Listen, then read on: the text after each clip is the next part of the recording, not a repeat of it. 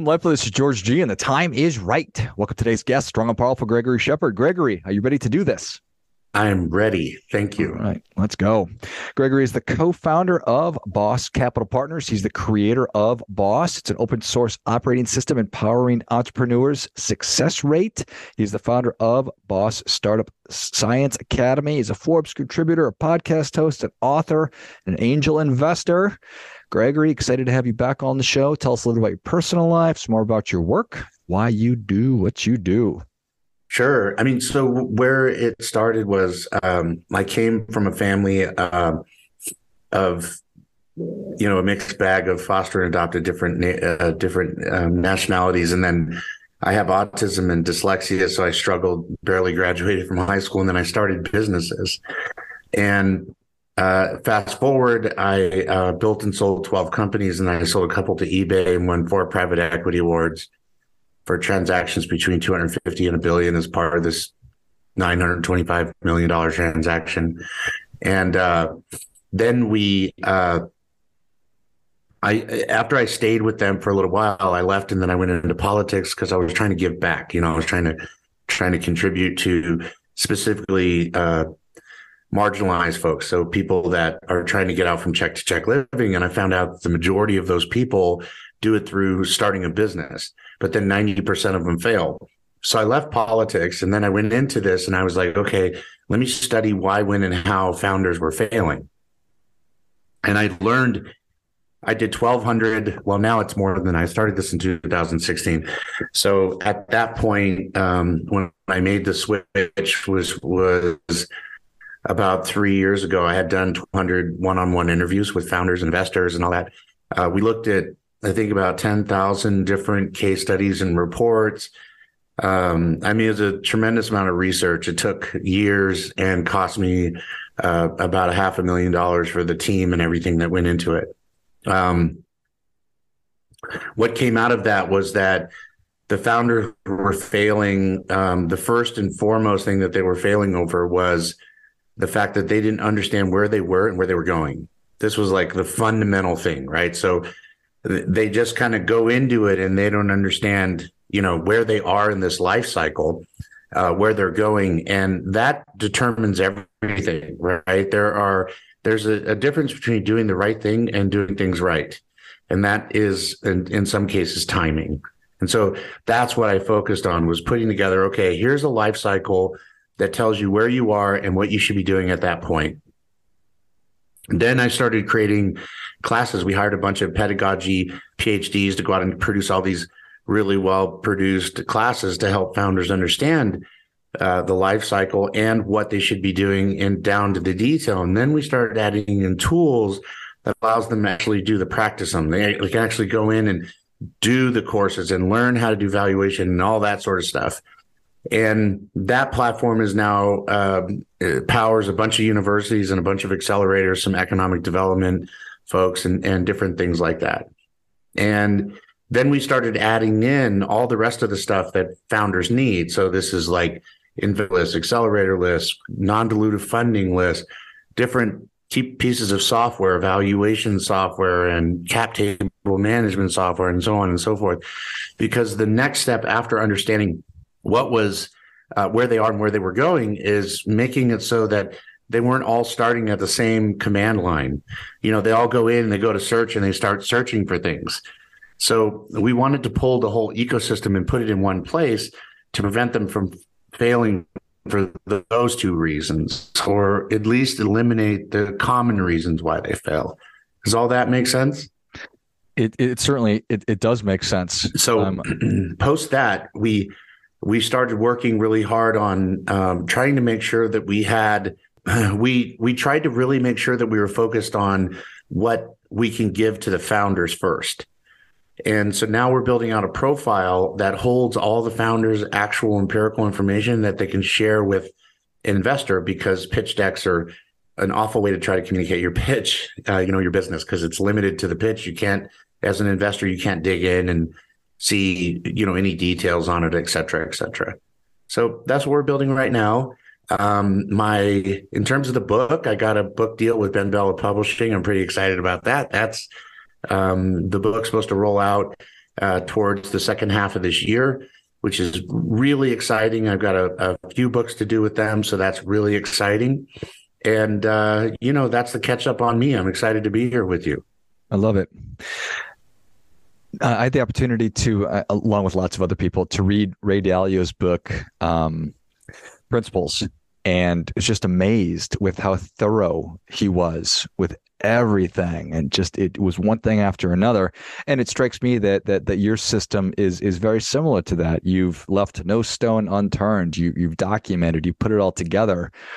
How how long did it take you to to develop this? Obviously you were starting companies and selling them and making deals uh, but how, how how long did it take you to kind of put the structure together I mean, the whole thing is like my life's work. So, yeah. you know, I've been building businesses for between 20, 25 years.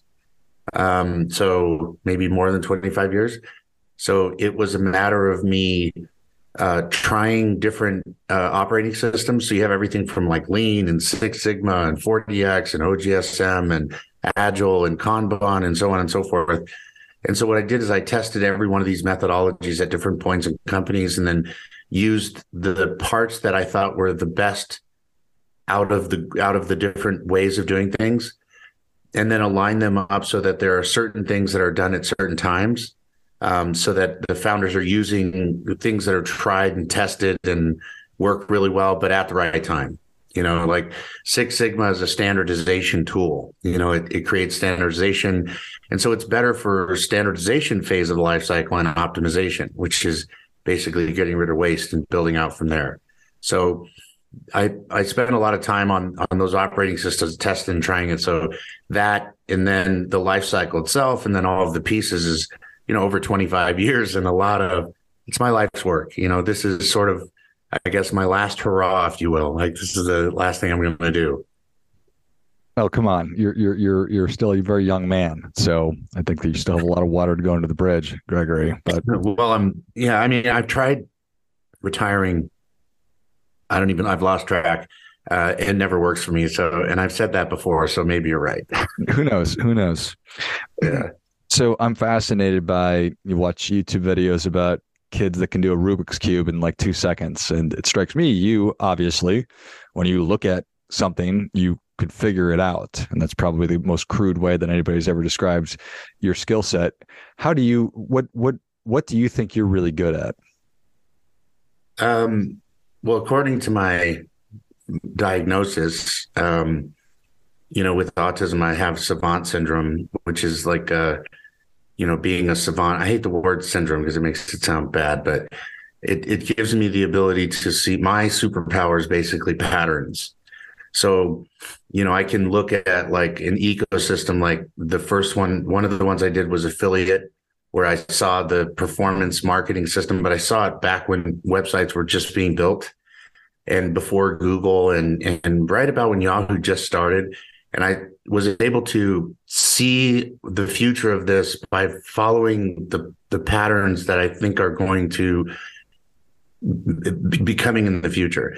And that's sort of like my superpower. So when I look at like the whole startup ecosystem, I mean, you know, the the number, of the average number across everything is 90% fail, right? So nine out of 10 fail. It, has been like that for 15 years. So it, it's sort of like, I mean, this needs to be fixed, you know. On the other side, understanding why, when, and how is creates another pattern, which is like you can see that you have this incubator sort of to uh, accelerator or depending on what they call each other the, it's a mess right? You have investors that are uh, think that they understand what to do because from an investor's perspective and that lens is completely different from a founder. They're giving instructions to founders saying well you should be doing this. You should be doing that. And and that's good from their perspective but they're not the founder in the business so a lot of times they give advice that is is isn't doesn't take into consideration the different angles of the Rubik's cube, just one side. So they're trying to solve one side of the Rubik's cube. You can't solve a Rubik's cube that way. You have to do it from all sides at the same time. The corners don't move, and the center is the axis. So you can't look at it from one side. You ruin the whole Rubik's cube if you keep doing that. And that's what investors tend to do. And then you have mentors who are the same, right? And all these people, they add to the founder's ability to do the right thing, but the founder needs to be the axis in the center of the Rubik's Cube. And so the problem is, is that the founder themselves aren't getting real experience from the base. And so that pattern showed me okay, we need to start by standardizing how everybody thinks and looks and reads and talks about the startup ecosystem. Then, now everybody's speaking the same language. We can educate on those standards right? And and those educational process creates other standards. And now that you have a standard now you can move forward and really solve the problem. Because like normally if you're like out there and you're in a school it, every school is teaching people the same thing. When people graduate they all have the same thing. One of the things that we teach in uh, startup science is that if you are uh, trying to build something trying to build a functional area build a product or whatever it is and everything is the data is different from multiple different sources because there's no standard. Every financial driver metrics measurement model you're using is flawed because they're all different. So they all have to be similar or exactly the same for you to measure them pound for pound so that was the first step in this process and that's sort of what i was able to see is like okay we got to standardize everything and then we can start measuring it and then we can start making improvements Got it. I love it. How has how has the writing part been? Did that come easy as well, or is that oh more challenging? yeah. So, I mean, you know, I have level five dyslexia, right? So I read and write at like a fourth grade level. So, you know, I, I use machines to help me, dictation and speech and stuff like that. Um, and I have some software that helps too. But you know, when I look at like if you look at a word of a page of words, you know, you can sit there and read letter by letter, word by word, and the, the grammar and the punctuation and keep going. For me, the whole thing is like moving. Okay. So imagine taking a sheet of paper and then jiggling it around. Hmm. Um, and sometimes part of the letter shows up, sometimes the whole letter shows up, sometimes it's like blurred. It's really, really difficult.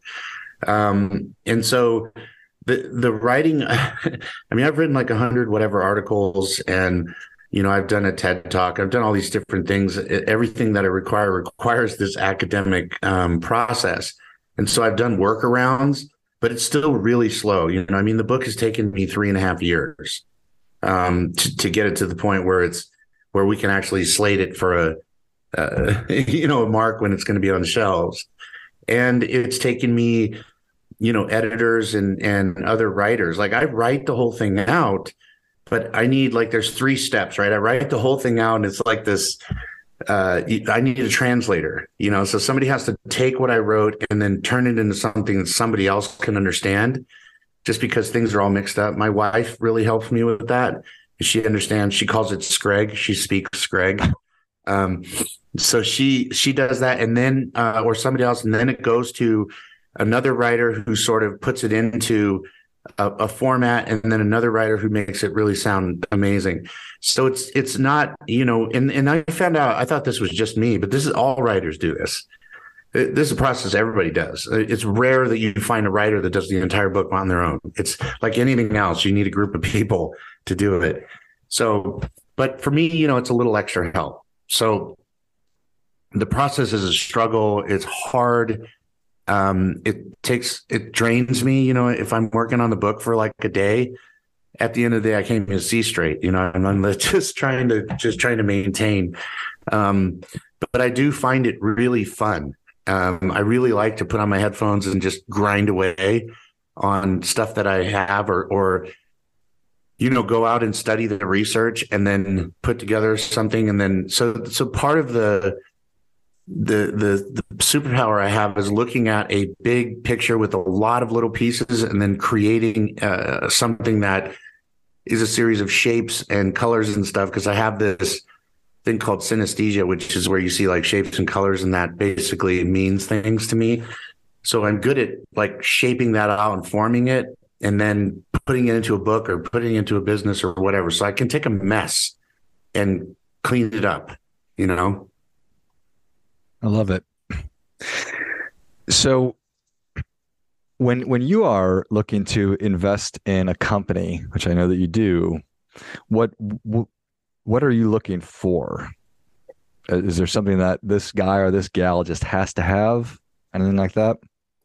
Yeah, I mean, you know, the, the here's the thing about a startup, right? Is that the the idea is an art but building the business is a science. That's why we call it startup science, right? Because it really is. There's a sequential process to going through that you follow.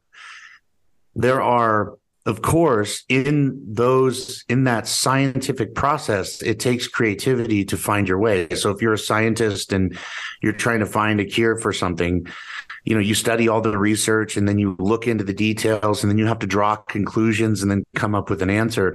That part is creative also. Um, so I look for people that have the ability to uh, think with data, not think to create data, but think with data. So, you know, you find a lot of people that are really academic and they're sitting there and they're like, okay, well, I'm going to study what's there and I'm going to do this and that. And it, it, that's not what it takes. You don't need an academic person. You need somebody that has the ability to take what academic people do and then create uh, ways to move forward or ways to go around an obstacle through it or under it or whatever. Um, and ways to look at multiple different pieces to something and put them together. Like when you're looking at a business, there is an alignment between the product and engineering people and the shared services people and the service delivery people, you know, operations and the sales and marketing people. You can't have one of these things marching to their own drum. They all need to be aligned. That takes a specific type of, of a person. So that's one thing.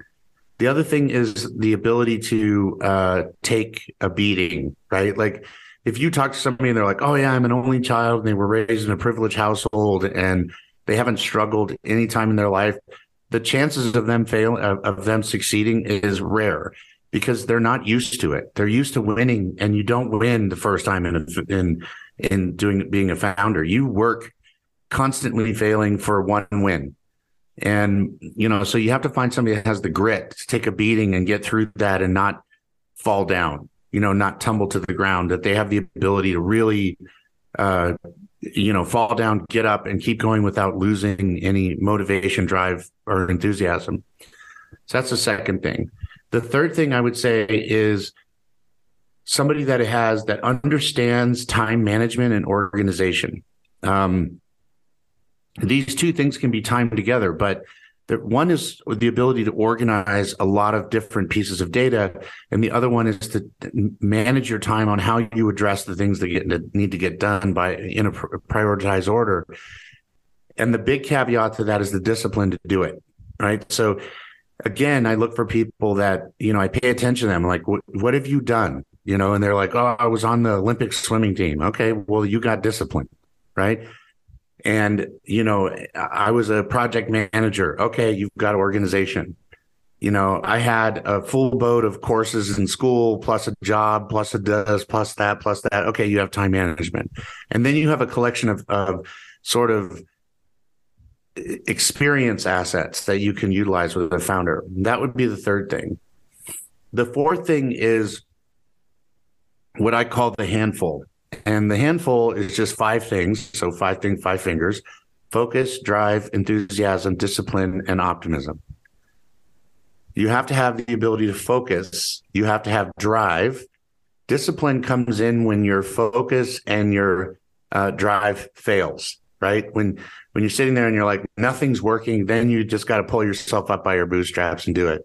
Enthusiasm is important because you can't lead a team unless you're enthusiastic about what you're doing you know you you you just put everybody to sleep. So you have to be enthusiastic. And optimism is root right? Because if you don't think that the outcome of what you're working on is going to give you what you want then you lose your optimism and everything falls apart. So i look for the handful as the fourth thing. And the fifth thing is the ability to be coachable. So the ability for me to you know talk to them and and that they don't get defensive you know, that they can sit there and they can have me say, you know, no, do it this way, don't do that. This idea was bad, whatever, in a pretty brutal way. Cause, you know, with autism comes some pretty candid language. And so I'm pretty can't you know real honest with them and just tell them straight up and uh, and that is critical and everybody thinks coachability is a big deal so it's, it's not just me and that's the five things i look for i love it. Those make those make a ton of sense. Well gregory grateful for you coming back on the show. Congratulations on everything. Where can people learn more about you? How can they how can they take advantage of the boss operating system and the boss startup science academy and keep an eye out for the book? All all yeah. the things. Yeah so gregoryshepard.com so it's just g-r-e-g-o-r-y-s-h-e-p-a-r-d.com is my my website and then startupscience.io is the website for the curriculum and all the other stuff and I appreciate you having me on so much, George. I know you have like tons of people lined up, and I just appreciate that I was even considered. So it, thank you so much. I feel feel very uh, fortunate. So I appreciate it. Yeah. Well, thank thank you, sir. Well, if you enjoyed as much as I did, show Gregory your appreciation and share today's show with a friend who also appreciates good ideas. Go to gregoryshepard.com. It's Gregory, S H E P A R D.com. And then go to startupscience.io. And if you are a current entrepreneur or an aspiring entrepreneur, just entrepreneurial curious, whatever it might be, uh, it's clear that Gregory has done the work and recognized the patterns and taken the best of breed and all these wonderful ideas from lots of different places and distilled it down into uh, into an actionable system that can help you figure out where you are and where you want to go and hopefully uh, be part of that 10% or increase that 10% to a larger number of people who are successful. So thanks again, Gregory. Thank you. And until next time, remember do your part by doing your best.